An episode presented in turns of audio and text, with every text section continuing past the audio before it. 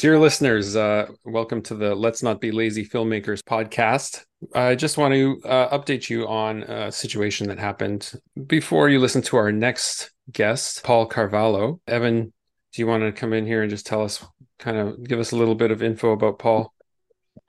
Well, Paul um, sadly passed away uh, a little about a week and a half ago. And um, when you and I recorded the podcast, uh, I guess a month ago, um, he was uh, he was not in great shape, but he he was really wonderful with us, and what we thought would be a, a short uh, interview ended up becoming close to two hours, I believe.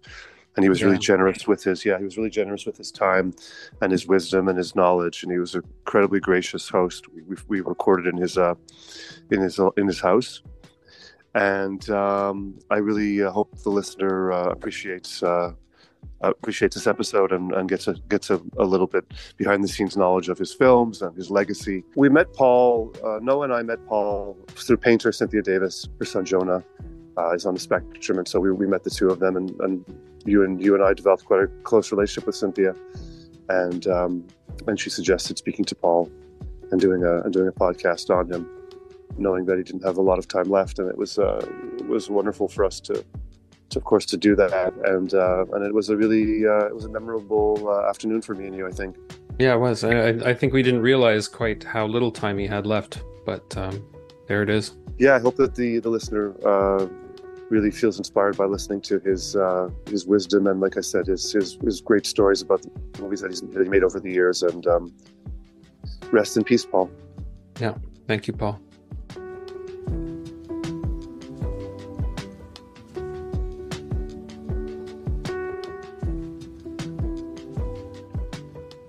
Thanks for doing this, Paul. For sure. Um, My pleasure to be here with you guys. Thanks for thinking of me for your podcast. A great pleasure. Um, Paul, how did you get started? I, you were you came into filmmaking, it seems, in your 40s, but I wanted to be a filmmaker uh, since I was 15 years old. Uh, I saw a film by Francois Truffaut called The 400 Blows. And uh, when that film came to an end, I thought, I want to do that. Hmm. I never got to make um, feature films as I wanted to, but I thought there was a chance with documentaries. And I thought there was an even bigger chance in Canada if I came to Canada to make them. Uh, and uh, uh, I accomplished uh, a life goal that I had traced in my mind when I arrived here in Montreal at the age of 25. Uh, I thought I'm going to start with the Portuguese language, working for Radio Canada International. At one point, I'm going to do English language radio, which I did with Sunday Morning, the documentary radio show, which was extraordinarily prestigious at that time. Uh, then I thought I'm going to do television news and short documentaries just to work with images because that's important. And at one point, I'll bail out and I'll make documentaries I want to make. And uh, point by point, I accomplished exactly that. And in 1996, I found myself wanting to bail out, and there was a colleague in the newsroom, uh, John Curtin, who also wanted to get out uh, and make documentaries. He had just made a personal documentary about his dad, who was an, a Canadian photographer, who uh, his name is Walter Curtin. Uh, Walter had just, when he was a young man, escaped uh, Vienna, Nazi Vienna, in one of the last trains out. And John wanted to tell that story and much more about his dad and his family. And in making that film, he taught himself to make documentaries. And he asked me whether I would come in and tell him uh, what I thought of the doc. and I came in and told him what I thought.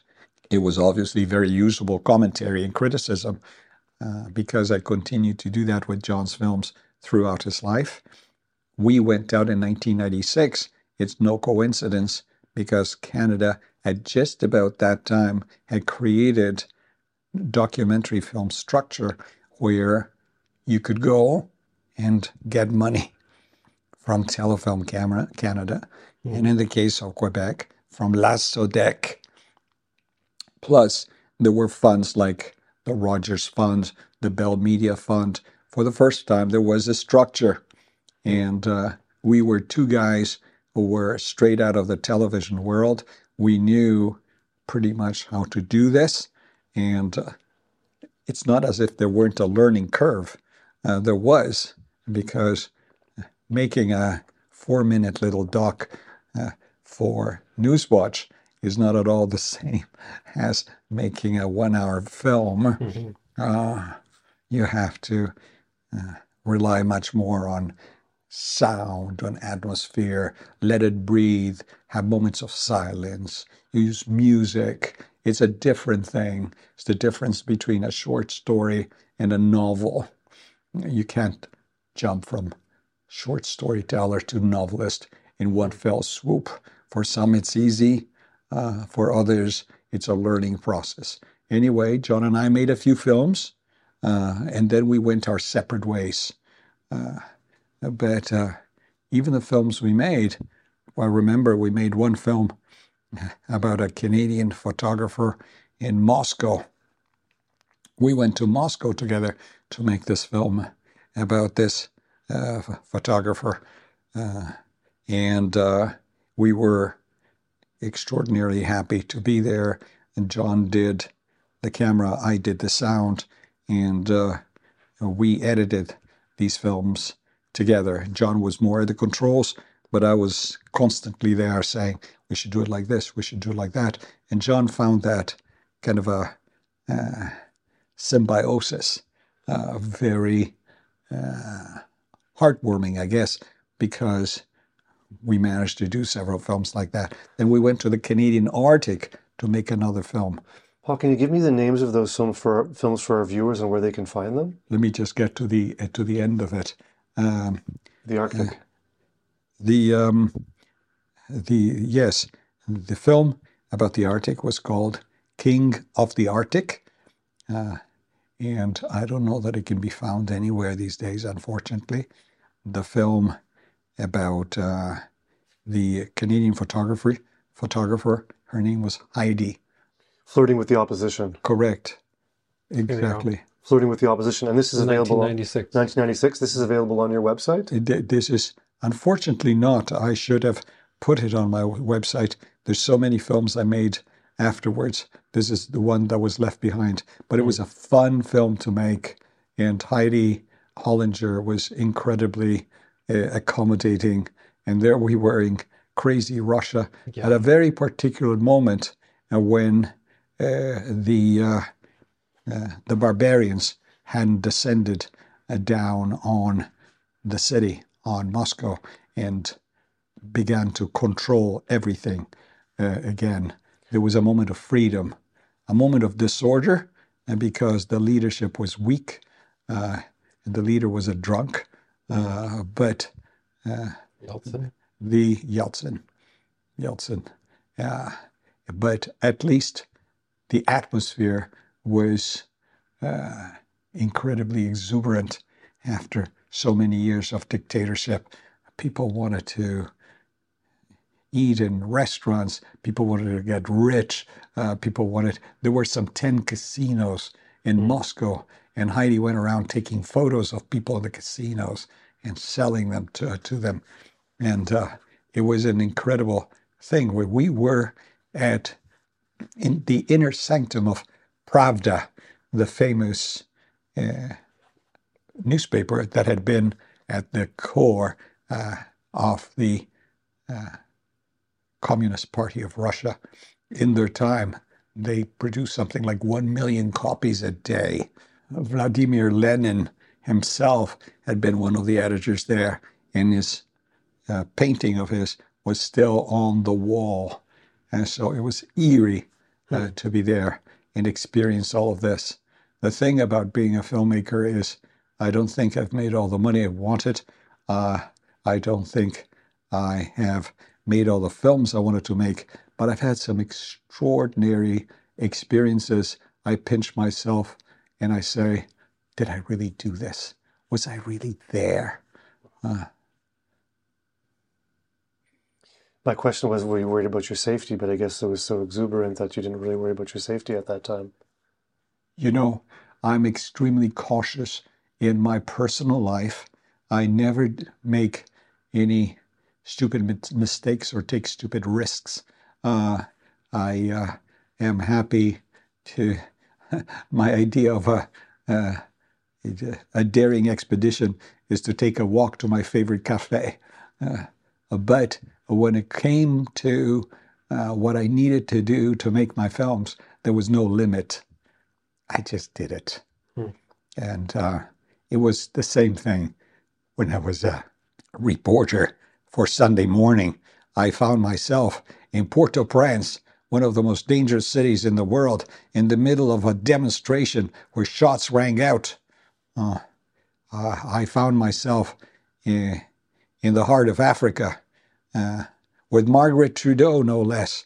She was going to inaugurate a water well uh, for people who didn't have water in their village uh, and people who did not eat with uh, knives and forks because they'd never seen a knife and fork. I was in Moscow, uh, which was even then a vile place, and I ran through the streets of Moscow with Heidi Hollinger and John uh, Curtin. We ran right into Red Square uh, in our jogging outfits, and the Muscovites came out to watch us because the idea of these uh, Westerners running through their city and into Red Square was so bizarre to them. Hmm. Uh, so Wow. I I loved all these things, uh, and uh, I can't say that uh, I have missed out on the beauty and the danger of the world, and because I haven't been in any war zones, uh, but I've been in danger. not that I ever courted danger, and I do not subscribe to the romance of personal danger. I hate it. Uh, but if I needed to do something that was mildly dangerous, such as flying over Alaska in little planes for four years, I did it. Is that something you that's something you actually did? Yes. King, of, the, King of the Arctic. Okay, no, this was a film called Dark Wave, uh, for which uh, it was made by Robert Cornelier, directing, and Robert was the, the producer. I was the co-producer, and I did all of the interviews for this film. So this was the Black Wave, the legend, the legend, the legacy of the Exxon Valdez, Exactly, 2009. exactly. For Radio Canada and CBC. It was the 20th anniversary of the uh, Exxon Valdez oil spill, spill. So, about 15 years after the oil spill, Robert Cornelier came to me and he said, You know, I've just visited some of these polluted areas in the world where terrible, terrible things have happened. And he said, uh, I understood that terrible things could have happened and not been repaired in a country like uh, India, Bhopal, India. There was a chemical spill that killed a lot of people. And he went back and found that nothing much had changed. He said, That's okay, it's India. But he said, I never thought that this would be the case in the United States. There was a little town called Cordova in Alaska uh, where some of the fish never came back. And uh, Ex- Exxon fought uh, the people of Cordova tooth and nail for years and years on end so that these people would just die off and not collect uh, their uh, due uh, for the immense dam- damage that was done at the time and that continued to be done because some fish never came back. These people used to have to work a short season and make $120,000 with no problem. And suddenly they were making $20,000 and people in the village were committing suicide. It was a humongous project, but we found an incredible American scientist who understood about oil pollution and what it does to our oceans. This is something that we're living with today intensely. Uh, but at the time, uh, hearing Riki Ott, uh, the scientist, was like listening to somebody who came from outer space to warn us about dangers that seemed absolutely incomprehensible to us. So I interviewed her for many days uh, about many things because she was there when the oil spill happened. She was one of the fishers uh, there, and Exxon never expected to have a scientist uh, who knew about the chemical power of oil to destroy our oceans. They never expected that she'd be there uh, to fight them. So, did that film have uh, an impact? That film had a huge impact. It got the Gemini for Best Director uh, for Robert Cornelier. It was played in Toronto to a full house of people, uh, and there must have been a thousand people in there. And Australia was living through a tremendous oil spill at the time. They were very angry about that. So the ABC, the Australian Broadcasting Corporation, uh, bought the film and uh, played it when everybody was very keyed in. Uh, wow. They could see themselves in our film. Did you, at the beginning, when you, when someone, I don't know who first proposed this film, did you know that it was going to be something that you'd get a fire in your belly about? I knew that this would be an enormously challenging thing, that we would need to go back to uh, Alaska more than once, uh, and uh, that it would be long and tedious to make in some ways. Uh, you just have to stay the course and keep on doing the interviews, hoping that somehow this is going to gel into a film. But it was humongous. Mm. Uh, I thought we were going to go at it for about two years and the rest would be editing. In reality, the whole thing took more than four years. Wow. The salary looked really good when I started. And then when I started dividing it into so many more years, it was not so appealing anymore. Uh, but the film surpassed my expectations, uh, and I'm very proud of it. Unfortunately, it's kind of hard to find today. Mm-hmm. I would have put it in my website because I am so happy about it. Uh, but Cornelier, Robert Cornelier, is the rightful owner of the film, and for reasons that are inscrutable to me, he does not want to put the film either in my website or in his website. So this is very sad. This is a Gemini award winning film. Correct. It should be even available on CBC's uh, Gemini uh, streaming platform. Quite possibly. You look it up and I hope you find it. If so, let me know. I thought of uh, doing something subversive, breaking faith with my good friend Robert and putting the film on in my website. Uh, and that will be that.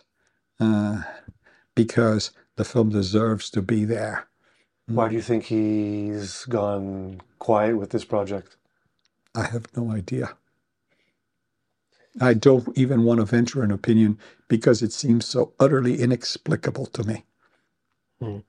Anyway, the greatest of most important thing I did was neither in Moscow nor in the heart of Africa. It was really right here in Montreal because Radio Canada had discovered me. Uh, there was a moment when it seemed like nothing I proposed to CBC uh, was working. They weren't interested. And increasingly, this place, Montreal, was like the regions. Oh, I'm like the guy from the region. Still is. Yes. Back to that. Mm. yes, exactly. so, Anglophones. so what happened was that uh, I had made a film, a historical film using photos. I've always loved photography, particularly historical black and white photography. What was the title of that film, Paul? The, that title was Paul Sauvé, Désormais l'avenir. And uh, I made this film for them simply because Paul Sauvé had been uh, Premier of Quebec in uh, 1959 for a total of three months, and he died. All his documentation that would have made it possible for the Québécois to make a film disappeared mysteriously with him. And the story was that at the time, the Québécois, neither the CBC nor their libraries were very conscious of the importance of keeping and preserving and fighting for their history to be kept in good you know, condition. Hmm. So, where did this documentation go? To the attic of the family. One day it comes out of the attic and uh, it lands on the desk of a museologist, very good friend of mine called Paul Labonne. And uh, Labonne writes a book about it, uh, L A B O N N E, Paul Labonne. He writes a little book with some magnificent black and white photos, because in those days they brought out a professional photographer, not some idiot with an iPhone. Uh, and so what you have is stuff that was preserved for all time. Uh, excellent lighting and everything. These people dressed for the occasion, and a photograph was an important event in itself. And uh, I said to Labonne, Well, what did this guy do, uh, this Paul Sauvé, who was in power for such a short time? He said, Well, he was the precursor of the quiet revolution, la révolution tranquille. Uh, he made it possible for the liberals to come in after that and to make all the reforms they did because he made the first reforms. And so he was, this guy was on top of that. Paul Sauvé had been a war hero for Canada. So there were some great shots of him in military uniform in Europe. I thought, I'm doing this. So I went with Paul Sauvé. I'm sorry. So I went with Paul Labonne to Radio Canada and I said, uh, here, would you like to make this film? And they said to me, Monsieur, vous savez, nous avons la fierté d'avoir fait la biographie de tous les premiers ministres du Québec, wow. sauf euh, Monsieur Paul Sauvé, parce qu'on ne pouvait pas trouver la documentation. Donc, nous allons travailler avec vous.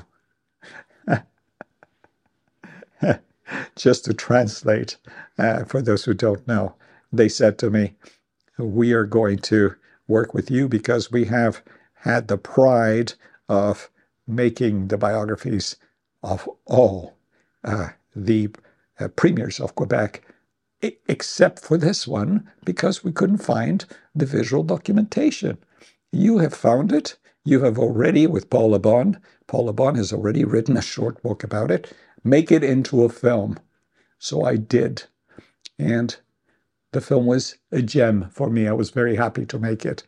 Uh, working with tens of thousands of photos that are there in front of you and finding out how to tell a story with those photos, a story that's credible, that holds up, mm-hmm. that's exciting. That is quite a trick in itself, and I could do it. The Québécois Radio-Canada saw that I could do it, and so I was all set up for my next move. Uh, Paul Labonne said to me, uh, Paul, I am now uh, the head of a museum in Hochelaga Maisonneuve. On the second floor of this museum, there is, we have an enormous number of industrial photographies, uh, for photographs, uh, because we have an enormous number of industrial photographs because uh, Hochelaga Maisonneuve used to be La Cité de Maisonneuve, which was a growing affair. It was the first industrial suburb of Montreal. And here they made shoes, they made boats, uh, they made even airplanes. There you have a photo Le soleil se lève à l'est. The Sun Rises in the East was the French name for this film. And uh, when I went up to the second floor of this museum in Hochelaga, I thought that Paul uh, was BSing me and that I was going to find five or six photos. Like people often think that you can build a whole documentary in five or six. They don't realize that five or six photos will last for less than a minute in front of the camera. Uh, the uh, documentary devours photos at an incredible rate. Hmm. So he had hundreds and hundreds of extremely high quality photos because a number of militant intellectuals from Hochelaga, young Quebecois from the community who were suddenly, for the first time ever, educated, did not want this industrial past to disappear. They were proud of it, and they accumulated all of this as these industries were call, were closing in the late 60s, early 70s. Uh, this used to be a thriving industrial place. Later, the, the, the Hells Angels, the children of these unemployed laborers, came and destroyed everything and killed people. And this place became known for Les Piqueries, which mm. is where people, the shooting galleries, where people went to inject themselves with drugs. Uh, but at the time, up to the mid 1970s, this was a proud working class neighborhood. Uh, and it was completely up my alley to make this film. That was not too hard because I was there with Radio Canada and I said to them, I want to make this film. Uh, which is, uh, they said, well, really, it's the story of a neighborhood. Uh, why would you want to? And I thought they understood nothing. Uh, and I said to them, man, you spent $700,000 of your money and Canadian money to send us all the way to Alaska. Look out your window. It is snowing as if it were in Alaska, but it's snowing in Hochelaga Maisonneuve. That's what it is. That's what you're looking at on the other side of this glass. I said, You know nothing about it. Shouldn't you? Did you say this actually to them? I said that to them in a moment of Latin extravagance. And I thought they were going to kick me out of there. But no, no, no, no, no. Uh, the Quebecois uh, mentality and the Anglo mentality are different. If you said that to an Anglo producer, he would kick you out with no second thought. With the Quebecois, uh, given that we already had a relationship that was important, they said to us, Oh, um, wait, wait, uh, in a month you'll have another chance to repitch. And at that time, the top boss is going to be here with us uh, so we can make a better decision. Hmm. Sure enough, I came back in a month and I brought my whole team. That's a pretty fine bit of strategy. So, what year was this, Paul? Sorry, what year was this? This would have been in uh, 2008, 2009. So brought your whole team into the big for the big Tahuna Kahuna? Yes, exactly. So this guy comes in, he barely speaks at all. He's constantly looking at his telephone and he's like uh, has minimum interest in you. We give our pitch and uh, he says, Oh, he says, Yeah, Hochelaga Maisonneuve. He says, Yeah, I had an uncle who used to work there in a factory. Hmm. I thought, Oh, this is a good start. And I gave him the pit, And he said, Well, you guys, why don't you just uh, create one film a year? You go from neighborhood to neighborhood.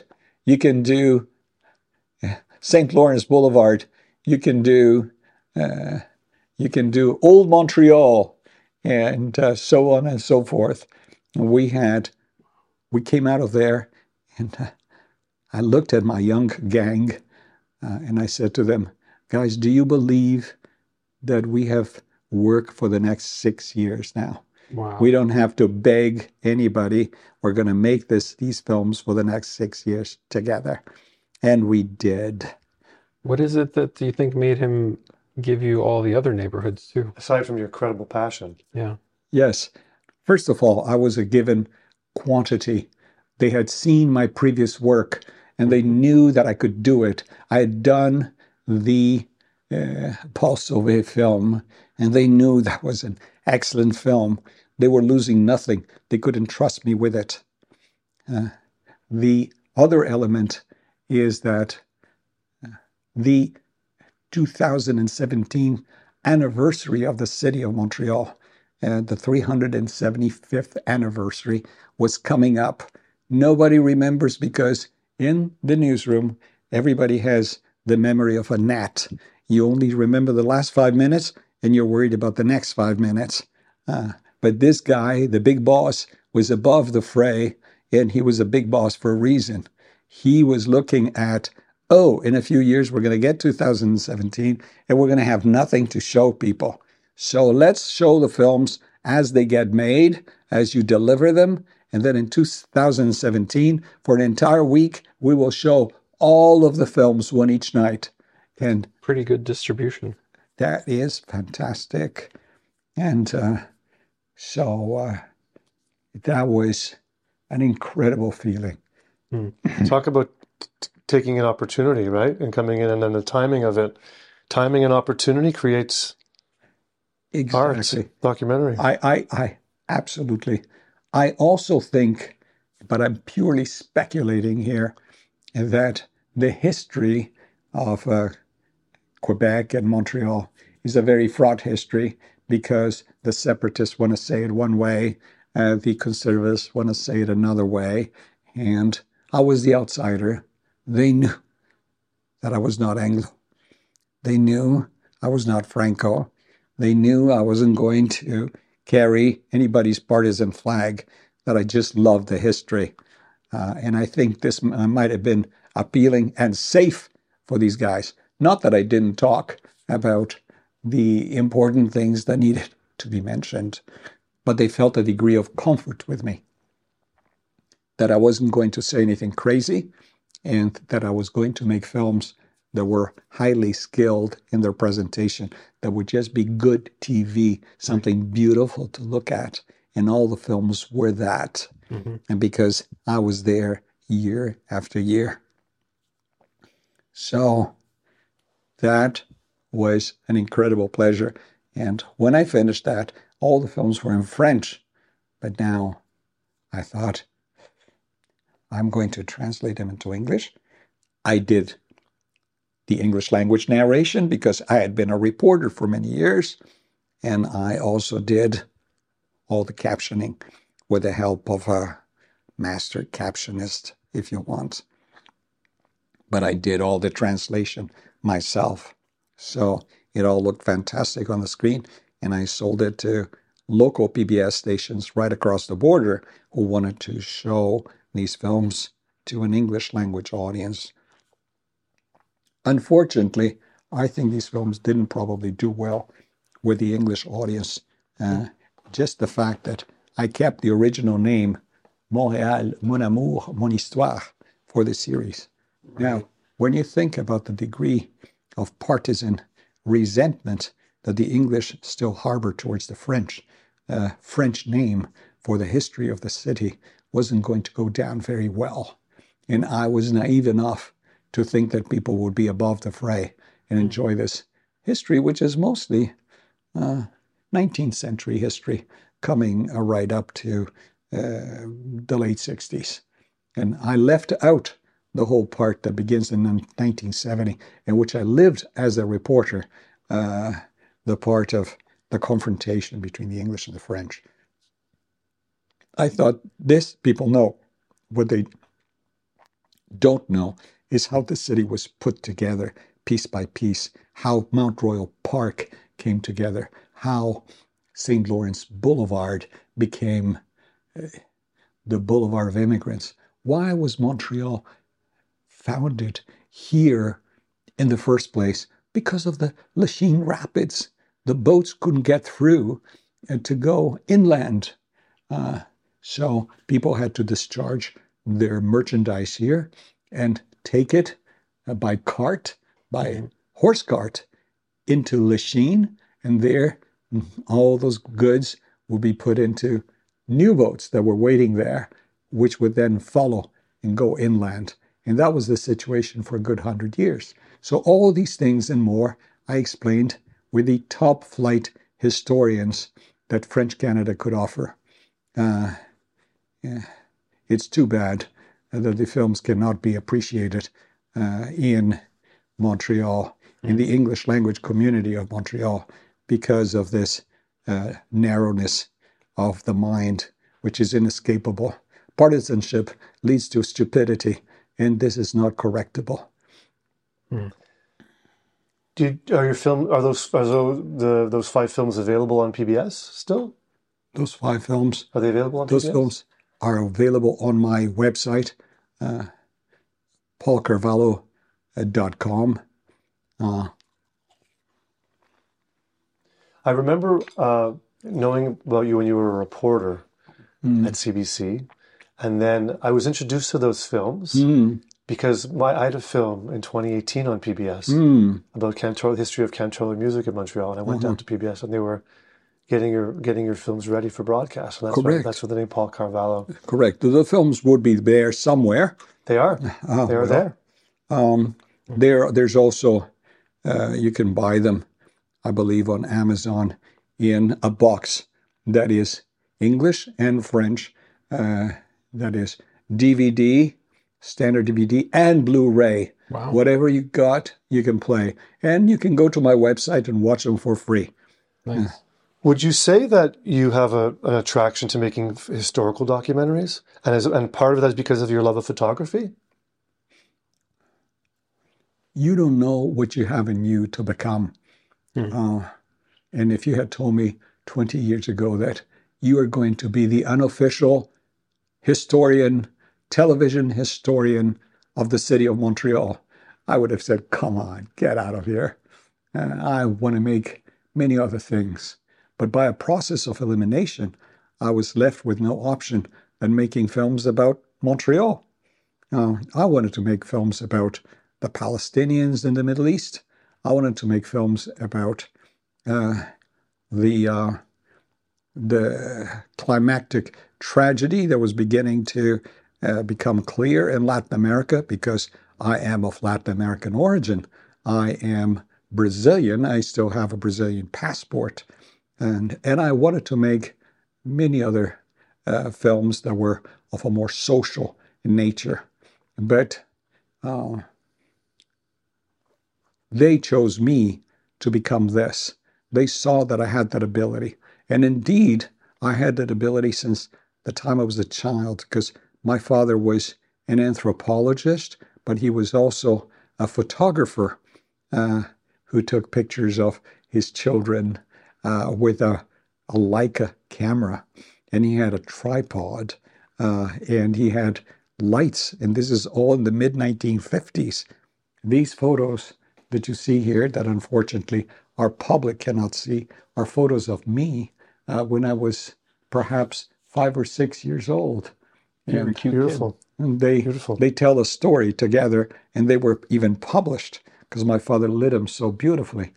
So in these photos, the first photo, I am experiencing writer's block in front of a typewriter. The second photo, I smoke a cigarette to try to uh, change my ideas and see how I tackle this. In the third and fourth photos, I do more research. Uh, and This is your whole process up here. exactly, This is- this is- I'll get to this in a This is second. foreshadowing all of this. But for the fifth photo, I am pointing a finger at the camera and I'm saying, Eureka! My father explained what Eureka meant. He said, You have to shout, Eureka! And I did. In the sex, sixth and last photo, I am back writing because the uh, writer's block is no more. He conditioned me He for you. the entire lifetime to come. This he implanted it. he created the program and he put it in my brain.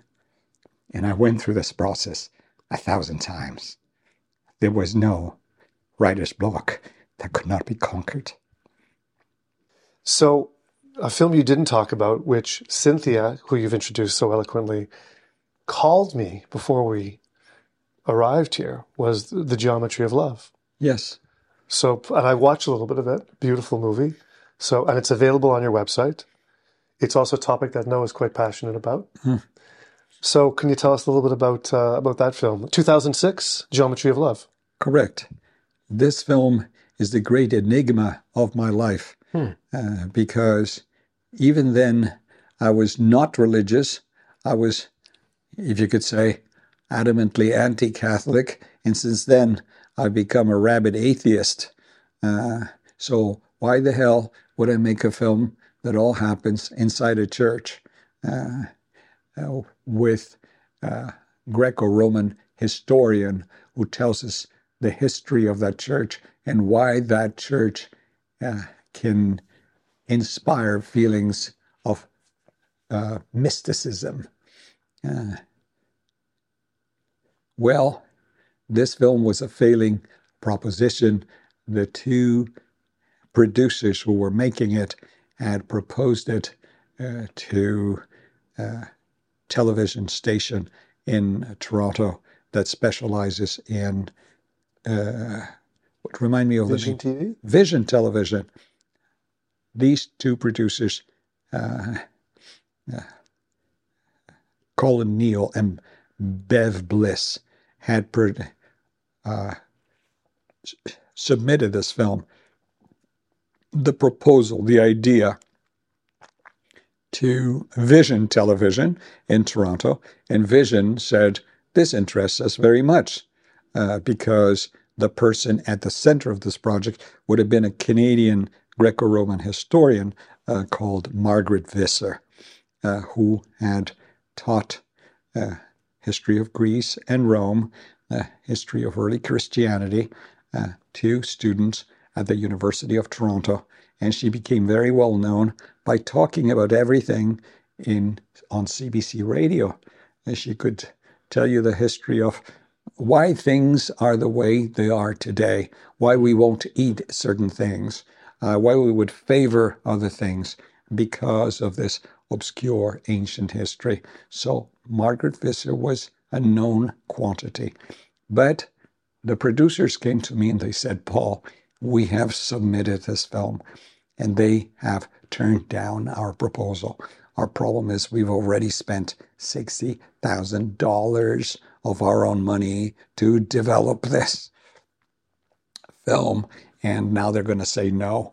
And within two weeks' time, they're going to make a final decision, and we got to have a director, and we got to have a completely new proposal because it was the last proposal that has sank the film.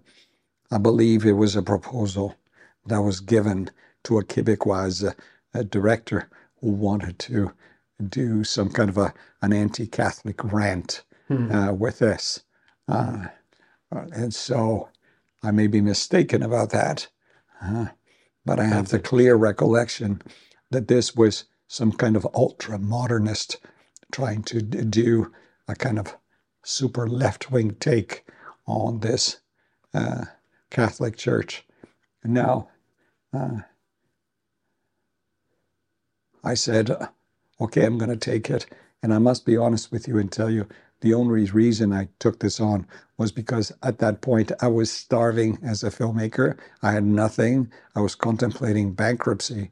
And here they came and they said, You're going to be the writer and the director, and we will take care of all the production matters. And Rome is Rome. It's not Chicoutimi. Uh, so, would you like to make a film in Rome? so, here we go. So, I read the book in three days. This is uh, a pretty thick tome of some 350 pages. I read it. I created a proposal, uh, which that took about five or six more days, and we just submitted this right under the line. They accepted it, and uh, uh, so Colin Neal, the producer, said, We're going to go to Rome first. we cannot fail. We, I want you to see the church, make friends uh, with the priests, and uh, so that when we arrive, they won't be frightened of us. Hmm. And that was very, very important because at the time there were all these films um, denigrating the Catholic Church, uh, including the Dan Brown novel, uh, in which Da Vinci Code. the Da Vinci Code, and the the poor uh, priests were terrified Mhm. uh, that we were coming in to do some horrible job on them. A hit job. Exactly. Now, the beautiful thing is when we arrived there, is that I knew some Italian, and these Italian priests had often spent years in missions in Brazil. They felt more welcomed in Brazil than just about anywhere else in the world, and because our characters are so similar culturally. And so, oh, bring out the cheese, bring out the wine, and uh, you're in the house, my friend. That's great. So that helped, and it helped me to organize the film in my mind. What was appealing about this is, was not only that the church had 20 centuries of history in it, uh, but also it came back to the moment that Christianity was founded, and Margaret Visser could explain it in an utterly appealing way. They were the communists of the time, they were the rebels of the time, overthrowing the Roman Empire to create uh, something that the common people could believe in and feel safe in. I they gave me less time to make this film than I have ever had, a total of nine days. And uh, but they took care of everything. Whatever I said to them I need, they got.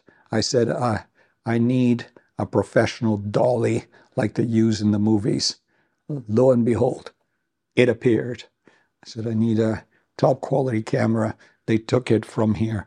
They, I know they paid a lot of money. And I said, I need a, a top uh, cameraman who is no amateur by any stretch of the imagination. Hmm. And they gave me the, a most formidable fellow whom I always wished I had worked with again, a Canadian uh, from the Canadian West. Hmm. And we all gathered for the first time. We shot for a couple of days in Toronto.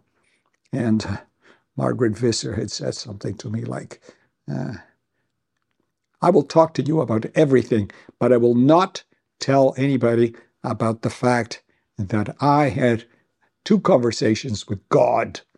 Uh, I said, uh, Well, okay, ma'am. Uh, we'll, of course, not talk about that. And my mind was already way ahead of the game. I thought, Of course, you're going to talk about it, you fool. and Yeah. of course, when gently pushed into the fray, she talked about how uh, she had talked about it. I, I, I thought to myself, wait a second, people go on TV and they say the most atrociously personal things uh, about themselves and how uh, disgusting things, the things that should remain private. Why wouldn't your encounter with God not be allowed on TV? Why shouldn't somebody hear that? Uh, Personalizes the story significantly. Correct. Exactly. And there was a time in the 19th century when people uh, had encounters with God of all sorts. Um, and uh, uh, these were written about. Uh, and it was normal if you had an intense mystical life, you'd have a conversation with God, uh, either because you were mentally ill or maybe because uh, God life was simpler in those days and God was more available to talk to human beings. Hmm. Who knows? But the important thing was uh, there we were meeting Margaret Visser. Uh, first in Toronto, where indeed she talked about meeting God right there at the University of Toronto. Uh, and then there we were at this, right beside this beautiful church, there was uh, a little uh, nunnery. and the nuns had to survive because there were so much fewer of them. They had created uh, this place where you could sleep for very little money. So the entire crew was lodged there, and it was right next to the church where all the shooting was to happen. Well, I tell you, I don't know what came into me, uh, but from the first shot to the last, it was all planned in my head, and it all fit precisely into the time slot they gave me. I still had five or six shots to do when they told me, Paul, this is it. The truck is coming uh, to collect uh, the dolly, and your crew is going to be cut off half an hour from now. Well, the crew didn't want to go anywhere. They wanted to stay close until the very end. And uh, the truck kept calling to say that traffic was heavy in Rome and he couldn't get there. He came in three hours late. I finished my last shot. Uh, I had a list of shots scribbled on a dirty sheet of paper with like 20 things to do. And when I crossed out the last one, I heard beep beep. It was the truck arriving. Uh, and they, the crew helped to bring up the dolly. Uh, the camera was Canadian, so it came back with us. And it was done. And uh, everything I wanted to put into that film was there. I would say, if I were the least bit religious, that uh, divine intervention uh, was uh, helped me make this film. I had no idea that I had uh, such warm feelings for any kind of a church, um, for the conventional architecture that inspires mystical feelings in people. And I came to have a deeper understanding of why churches and synagogues and mosques exist.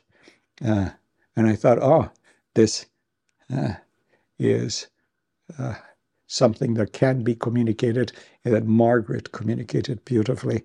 Just interviewing her took three days. She was the only person interviewed in the whole film. And the producers were going bananas.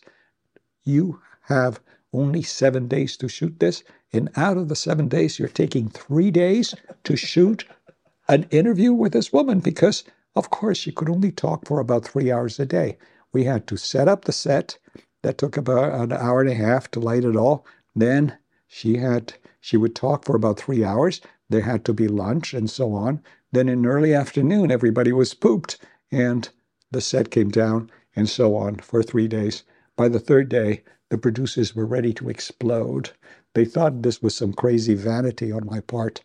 But if you have nobody else talking, you got to talk to this person for a long time uh, before you have all the material. And I knew exactly what I needed to have, and I would not relent until it was it was done. So it was uh, it was tense like that with the producers. In fact, they fired me one night because I wanted to retain this choir that had been brought in for the occasion, this religious choir. Uh, and I said, no, they can't go home. They said, well, the the metro stops working in Rome at midnight. You can't let these people go home on foot. I said, I don't know. I don't care. I need to do what I need to do. And you're going to lock that door. After that, you can fire me. So they did try to fire me when I came back to Montreal. But then the producer, Colin Neal, went to the studio where the editor was putting together the first part of the film. And Colin came running to my house and he said, Paul, Paul, eh, it looks so beautiful. Have you ever have you been to the studio? You know what's happening there? And every shot that was being assembled was assembled on my instructions. Eh, there was nothing left to chance, and certainly nothing left to the editor's imagination. Hmm. the, and Colin Neal thought that somehow this was being constructed uh, by magic uh, because the editor was brilliant, or huh, what the hell? Yeah. So from that moment on, there was no talk of firing Paul Carvalho anymore. Mm. That that film won several awards. It won many awards, and I was so poor at that point that I couldn't go to Los Angeles to pick up the Gabriel Award because I didn't have the money.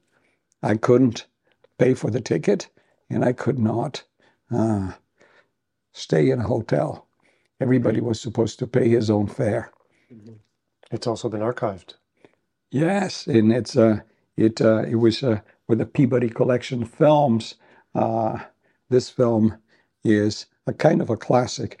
I I kind of a in a way revived the genre of the intelligent, uh, cultured, uh, religious film uh, that a non-religious person such as myself could feel perfectly comfortable with, because you're looking at religion as a a kind of a poetic construct that allows people to go from early life to old age and to death in a way that is comforting.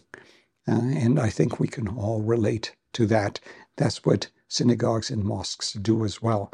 But the uh, Catholic uh, religion, with its traditional churches, does this in its own way. And Margaret could explain exactly why. Paul, what's amazing about your story for me is uh, as a as a film as a filmmaker as well, is like it's always this. There's always like the precipice of disaster, or there's like something happens by chance or something. Correct. It's always like hand to mouth, and then someone has to make a decision, and then it's, you know, I I love it. So because my question was going to be Excuse me. yes, Sant'Agnese fuori le mura di Roma.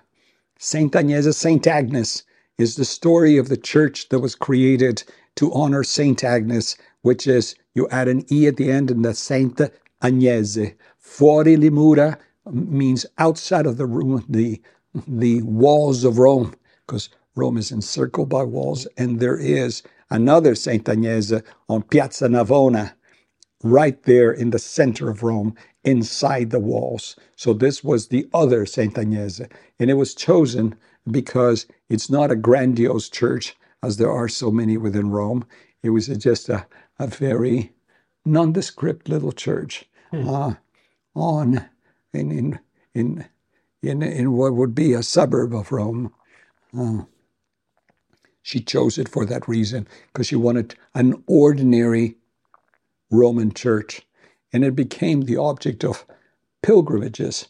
People would read the book and they would go in groups of 20 and 30 to visit this church and to compare what was on the page and what they saw in front of them did you stay in touch with uh, with Margaret after the film came out? all my life.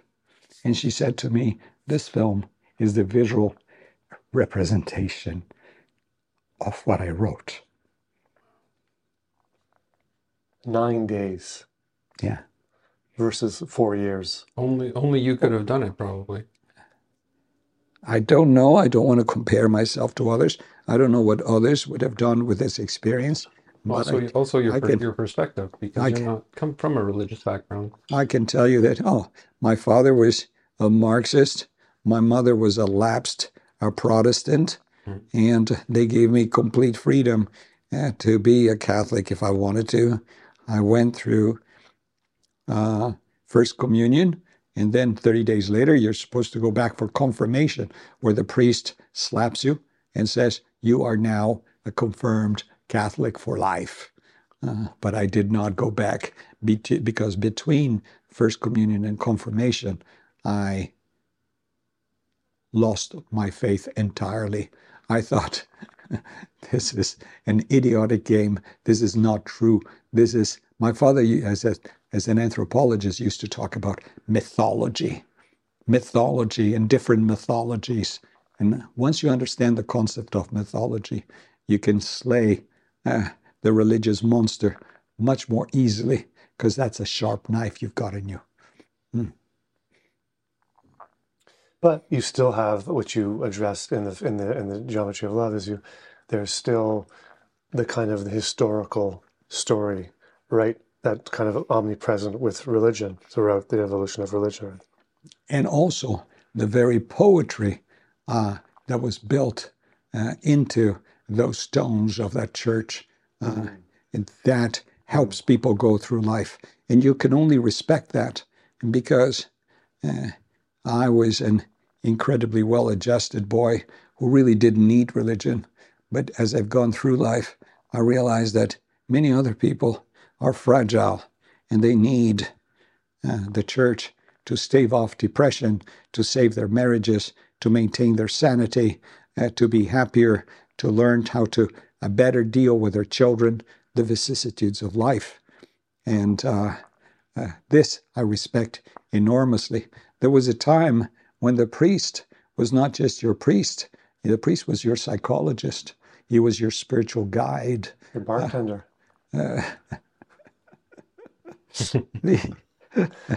Well, let's not joke about it too much. Uh, there was a place for these people uh, that was important, and that I respect. Uh, but uh, I also respect the beauty of architecture to communicate things that are important to mankind, uh, values that are built into the shapes of the things we build.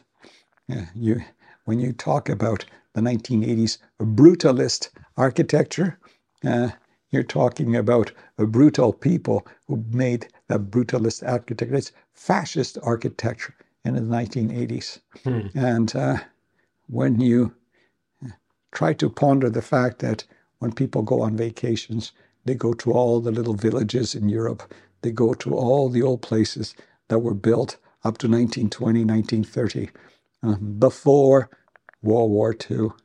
Uh, they don't go to the super modern places because they have no soul. The modernity we have built has no soul. Mm. Uh, these old places still do, and people uh, have an unquenchable thirst uh, for that mystical elixir that keeps them safe and keeps them growing and keeps them patient and kind uh, to their children. Have you been asked to speak to, to aspiring filmmakers? Have you ever given lectures or spoken to, to young people about film? Never. What would you what would what would be your advice to someone who wanted to start making films now? You know, documentaries. I, I would be in a bind because uh, I loved my profession deeply with a passion, but I think that things have become harder and harder and harder. And I could not, in good conscience, recommend that you go into filmmaking uh, unless you have that ability to raise money on your own, uh, to transform your iPhone into a powerful tool to shoot films. Uh, I have a friend who's doing just fine with this, getting small commissions, $3,000 here, $4,000 there, from different institutions that need short films to put on their websites.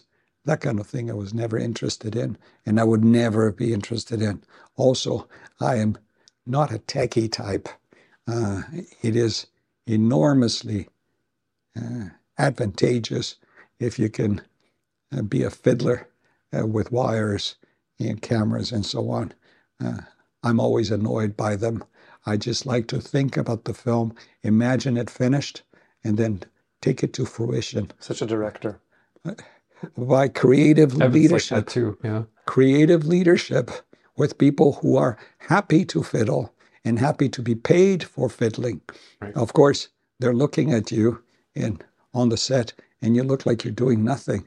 So why is this guy getting paid all the money when I could be directing this film? I'm the guy who knows how to fiddle to put it together. They think that because they know a camera or they know how to press the buttons in an editing suite, that they should be the true authors of that film. And sometimes uh, you have to fire people like that. No, why, why do you keep, dirt. no, why, why do you keep looking at me? Looking You're looking at me. At me. uh, this is I, this is a Paul. This is a, a bigger. Uh, yeah, I, I have. Uh, it's funny because there are producers who look at the director and think the exact same thing, right? Which happened to you on the Yeah. on the set of Geometry. Like, what is that guy doing? Yeah. So everybody's looking at the director. The, well, the director is the one guy who seems to have no function. He's everybody is stressed out trying to set up the rig, uh, trying to uh, He's the create, axle. create the framing, and the, the the director's going around schmoozing with this one, schmoozing with that one. What the hell does he know? Was he? He's a fraud. He's, I- the, he's the seen- axle of the wheel, the, the spokes The going the, around, the, right? the director. right in the middle, right? Paul, Paul I've, I've also produced. I'm producing now, but I before I directed, I produced and wrote, and I've seen so many situations though with directors where it's where you know there's an expression in documentary where your film is found in the editing room, hmm. where the director had no clue what they were. I'm not mentioning names. I can even, I guess I can put myself on that list. Where the director didn't know what he was doing, and it was the editor that found the film, right? Because of either because they were at a limited amount of production days, or they didn't have the story in mind, or the serendipity of what they were shooting was different than what they imagined, or the character, and the editor had at, at that point had to come through and save the director's ass because the film he wanted to make was not the film that was actually on on in the footage. I've even heard horror stories where a director would come with a whole pile of footage and push it towards the editor and say, Find me the film in there, tell the story. I find that atrocious. Uh, this cannot be. That is going to be a horrible film. Uh, there is no two ways around it. If you don't come in with a vision, if you're not the inspired guy, you are nothing and your film is crap. Uh, so that's why directors are uh, paid the big bucks uh, to come in with a vision and to hold on to it. And how do they know that you have the vision? Because they've seen it, you delivered in the past, and you created something that moves them and that shows your expertise. What is my expertise if I do not even know where the on button of the camera is? What is my expertise if I forget from one film to another how to put together two bits of film in, in two, two takes in order to uh, create a scene? Now, I once uh, had an assistant here, was 25 years old, and I said to her, I'm sorry, it's been two and a half years since I made my last film. You're going to have to teach me the basics again. And she was most um, helpful. She uh, took me through all the basics. I quickly started saying, Oh, yeah, that's how it is. Oh, yeah, this and that. Why did I forget these basic things? Because somewhere in my mind, it was clear that these things are not important. That what is important is the vision uh, for the film. And sometimes that vision fails you. I once, my last film here was about Ernest Cormier, uh, who was the uh, uh, creator, the architect of the University of Montreal. It was a fantastic story uh, for which I could spend a lot of time that we don't have. Uh, but uh, uh, I could not find the correct beginning and the correct ending of the story. I thought I had it, and yet it wasn't working. I needed outside help. I there was a this woman was director of a festival. I cannot mention her name, but on the QT, I paid her a considerable amount of money to tell me what was wrong. She told me. I came back to her with a film that had a completely different ending, a completely different beginning, and several differences in the middle. What was wrong? Well, I was aging, but also the cancer and that caught up with me was already progressing even then, and it was tiring me out, and it was blurring my vision. Uh, so uh, I, instead of taking the proverbial five or ten weeks in editing, I took nine months in the editing suite uh, until it was done. Uh, uh, but uh, the film in French is called Une tour sur la Montagne. Available also on Radio, it's a Radio, for Radio Canada. Yes, correct. In this film, actually, I thought, well, it's my last, and I don't care how, how they play it, when they play it. Don't tell me when. I'm out of here. and I've had a couple of uh, very uh, uh, kind friends who've come out of their way to say, Paul, that was such a beautiful film. It was so touching and it was so illuminating uh, because I managed to get into the um, home life of Ernest Cormier. Not only did he create the University of Montreal, not only did he design the Supreme Court of Canada in Ottawa, but this guy lived with two sisters um, to one another uh, who were both his lovers. and, and, these women were women without education. Uh, he met them when they were probably 15, 16, 17 years old, minors undoubtedly, and he stayed with them for 60 years uh, as lovers. But he designed his home, which is now the Trudeau home on Pine Avenue, uh, so hmm. that there would be a very private, discreet entrance for these women to come in and out. Not the front entrance of the house, but an entrance right next to the entrance of the help of the servants. So you could never be sure, as you saw these women coming in and out, whether they were servants or not. So this, all these peculiar things in this film made it fantastically rich and tasty for a general audience. Of course, I also talked about how he made each one of his great real. I, I, I did. I in 52 minutes, I told the story of his masterworks, including the seven doors of the United Nations that were Canada's gift to the United Nations. And he created these beautiful figures, each representing uh, elements of uh, the thinking, the values of the United Nations, such as justice, such as peace, and he himself designed uh, these beautiful figures. And he was present here in Montreal while these doors were being designed. So this, to me, was heaven. Uh, but finding the personal history uh, that was confirmed to us by people who were there, who witnessed it, that was something else. Nine months just for the editing. Um, Radio Canada, when I sent them the film, said, Oh my God, we lost that film from sight. That's you, is it?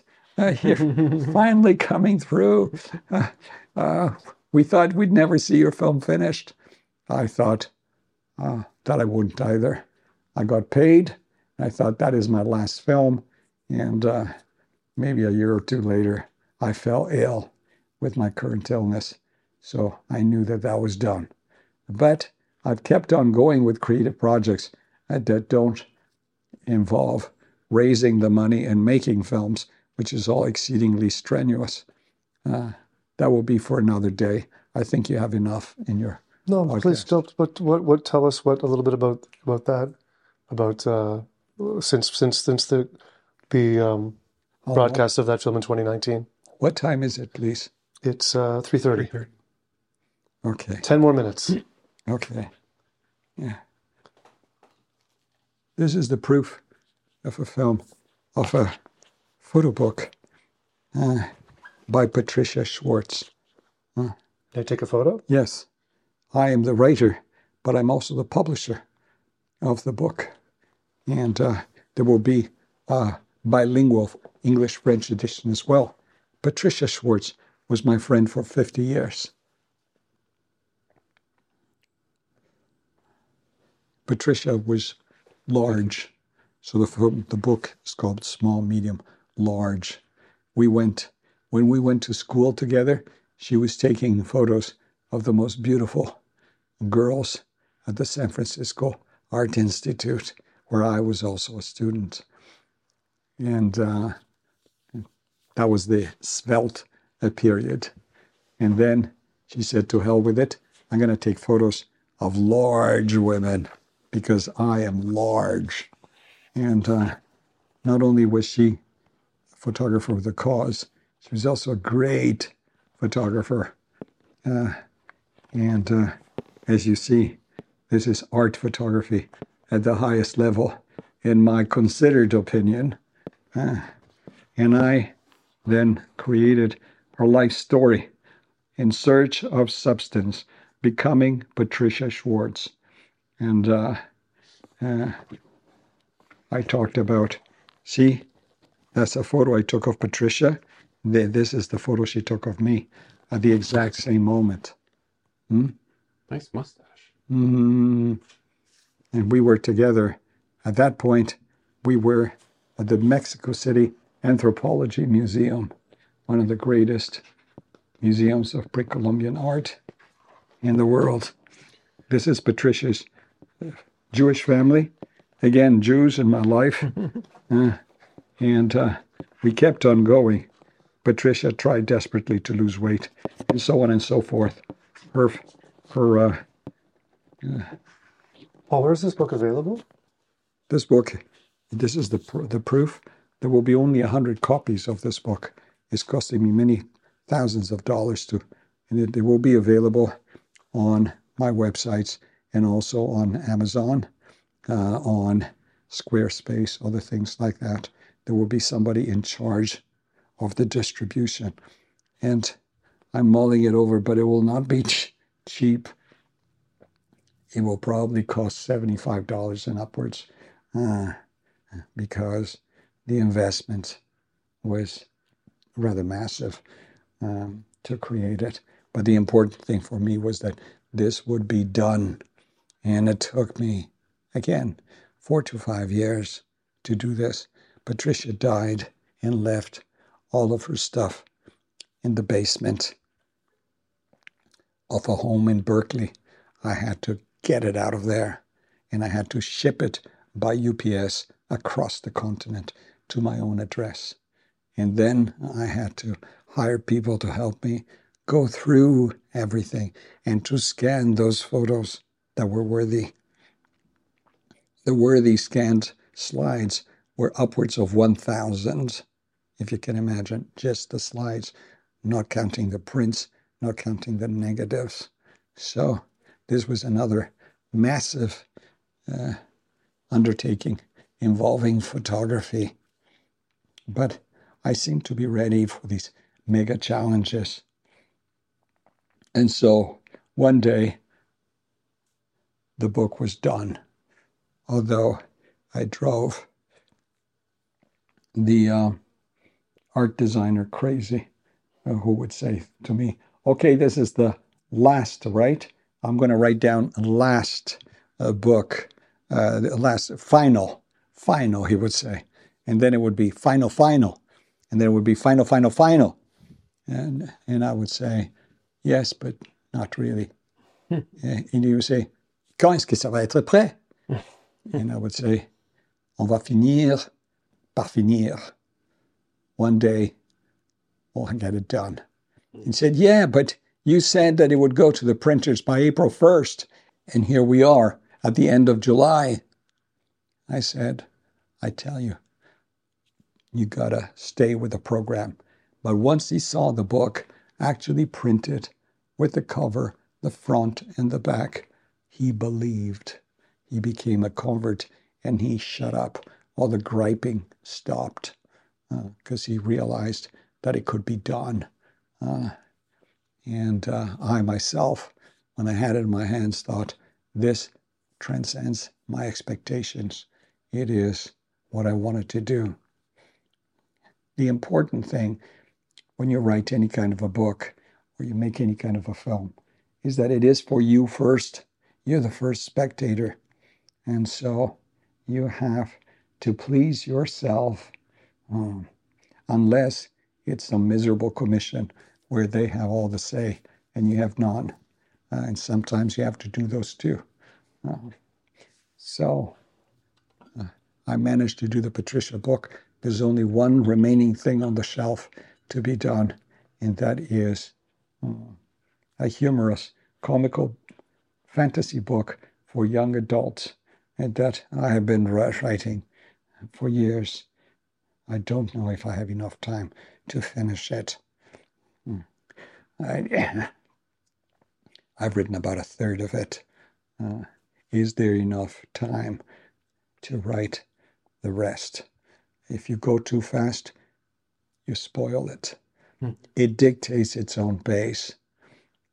To avoid being too scared by the prospect, I got all these fountain pens and I wrote the book first by fountain pen, and then I would transcribe it at the end of the day, transcribe that page or page and a half onto the computer because the computer is a very cold process. You're like some soulless machine writing into the computer. It's hard to feel intimacy with the spoken word. Uh, but with a fountain pen, I assure you that it keeps your warm relationship between the the thought, the ink, and the page. And so it was a joy to do it. Uh, now I'm pondering do I have time to finish? Uh, and again, who will publish it? Uh, that's even secondary. Cynthia will be in charge of all my literary affairs, including this book. And so she'll be able to decide where this book would go. Uh, but that, guys, is for another day. Uh, I had uh, the greatest passion for my profession. I did things that astound me even today. Uh, I didn't do everything I wanted to do, but I did so much more than I ever thought I would manage to do at this time, in this historical setting, in this history, in this city, uh, because we're all hamstrung by the limitations of our times. Uh, how to overcome them, to realize your dreams, is the most difficult thing. Uh, occasionally, I managed to. I lucked into things. I, I beat them down. I, uh, I pleaded and I got stuff. I also make some dogs, uh, which I worked very hard on. But it's inevitable if you're going to struggle to make stuff Sometimes it's not going to work, and it's going to take you years to realize why didn't it work? I put so much of myself into it. Uh, but subjects come with their inherent limitations. If you have an inherently weak main character, it will not be good. If you have a, um, a story in which there is not enough uh, fear, not enough is at stake. Things have to be at stake. Mm. Uh, things have to, life and death issues, love, or you can lose love, uh, it, social limitations of all sorts that you must overcome. Um, if you do this uh, and you work on those subjects, you'll be more successful. I fell in love with things sometimes for their aesthetic value. That's not enough. People don't give a fig for aesthetic values. They want to see uh, the human mind is attracted to danger. They want to see collisions. They want to see the overcoming of difficulties. Uh, they want to see uh, the uh, difficulty in becoming human, and uh, they want to identify with that. Uh, I could have uh, learned those lessons much earlier to be more successful. But luckily, I had enough uh, in me to make not only the dogs, but the good films. Uh, and not only one or two, but enough that uh, it's slaked my thirst uh, for uh, the creative accomplishment that I craved. Thank you. Thank you, Paul. It's remarkable. Talking with us. It's remarkable, and uh, I, I, mean, I know we have to, we have to wrap because you're, you're tired. Um, but you know, you the stories that you've told as an artist, as a filmmaker, uh, it's not just like the adjectives of perseverance and passion, and you've actually this the way you story tell, like on the precipice of like of uh, of abandoning a project or almost being fired or, or having to meet the, the boss of the, the, the chief, you know, the commissioning producer to convince him. And then not only is your film made, but then six, five movies are made. It's a, it's a remarkable, uh, mm. it's a remarkable path. Mm, thank you. And it's, uh, it makes me think that you were, you know, you're, you're chosen. I mean, to get the, to get through there and to persevere. And mm. I mean, that's really the takeaway message is the passion that creates the, that perseverance and drive and focus. And on top of that, you have to have the ability to accumulate uh, different skills that regular human beings do not usually carry in their back, backpacks. You have to learn many skills that were not part of your skill set and that may be very uncomfortable to acquire. When I began this, I could not read uh, a contract from beginning to end. My eyes crossed, I fell asleep before page three. But then I realized that this must be done, man. And you're going to carry this damn contract with you until you've read it and read it again and read it once more. Uh, so that you are comfortable with everything in it because it is important to you. What are they going to pay? Yes, but when are they going to pay? And uh, what are the deliverables? What exactly are you giving them? Uh, How long are they going to hold on to your film before you can resell it somewhere else? Exactly. These things are enormously important, and maybe they come naturally to you, but not to me.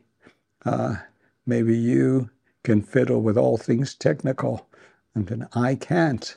So I was much too dependent on people who did, and who sometimes felt a false sense of superiority because they did and I didn't. Uh, once I got so mad that I thought I'll never again work with an editor. From now on, I am the editor. And so I hired somebody just to sit by my side and to help me uh, with the vicissitudes of editing uh, because I'd be working there and suddenly everything would disappear on the screen. It would go somewhere else. And I'd be desperate. Doesn't matter. The lady I hired knew how to bring it back. And uh, so from film to film, I learned how to edit. It was a long time before I could trust somebody again to edit, but always in my house, under my eyes. And I would give him the instructions in the morning, and I would check in the early afternoon to see what he had accomplished. Uh, because people think that because they can fiddle with an editing machine, they can edit a film. No, no, no, no. The, the editing doesn't begin in the editing machine. The editing begins in your head. Did you use uh, Did you use transcripts? And you would and you to you would transcribe your transcribe your films. Absolutely. Okay, in the old days, you would uh, use transcripts, and you would pay a transcript person who would take weeks and charge you a fortune. And mm-hmm. then AI came into the picture. You just fed it into some website that in three minutes gave you all your transcripts uh, that were close enough yeah. for you to work with. And uh, but you have to absolutely work with transcripts. Hmm. The uh, technology has become much more capable, uh, infinitely more uh, supple and malleable and fluid. Uh, but you're still working with human beings who are as glitchy, as difficult, as unpredictable, and as devious as they always were. Yeah, well, as, as a director, you're also you're also a social worker and a psychologist, and uh, mm-hmm. depending on the size of the crew, mm-hmm. I think the, the, the producer would probably say the same thing. But yes. you're, you're managing personalities around you creatively, creative personalities. Correct. And if you're the producer and the director, then all the more so. You have to, of course, avoid uh, having your ego run away with you, and that can happen. Uh, you have to avoid becoming tyrannical with your staff. That can happen. Uh, but you cannot give any signs of weakness because that's human nature. Part of us are hyenas waiting for your weak moment so that they can pounce. Uh, and uh, you have to maintain that leadership. You got to make it clear. Unfortunately, you have to make it clear who is boss. Hmm.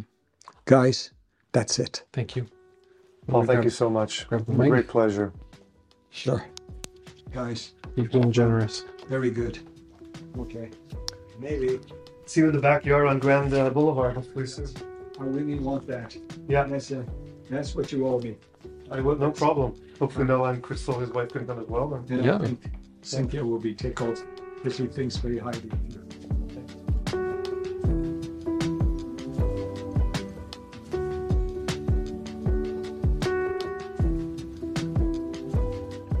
So, uh, thank you guys for sticking with us through that podcast. I think it was something really special. And uh, our next podca- podcast uh, is going to come out fairly shortly. It's Yes, again, thanks for listening, everyone. It's on uh, producer Pietro Serapiglia, who also has uh, quite a remarkable story from uh, from the NFB to IMAX, and we recorded that in a, in a cafe in Westmount. That was also a wonderfully long and rambling and fun podcast. So we look forward to to listening and supporting the uh, supporting us. Thank you. yes, and let's not be lazy filmmakers ever, Ever. ever. Thank you, Evan. Thanks. Thanks, Noah.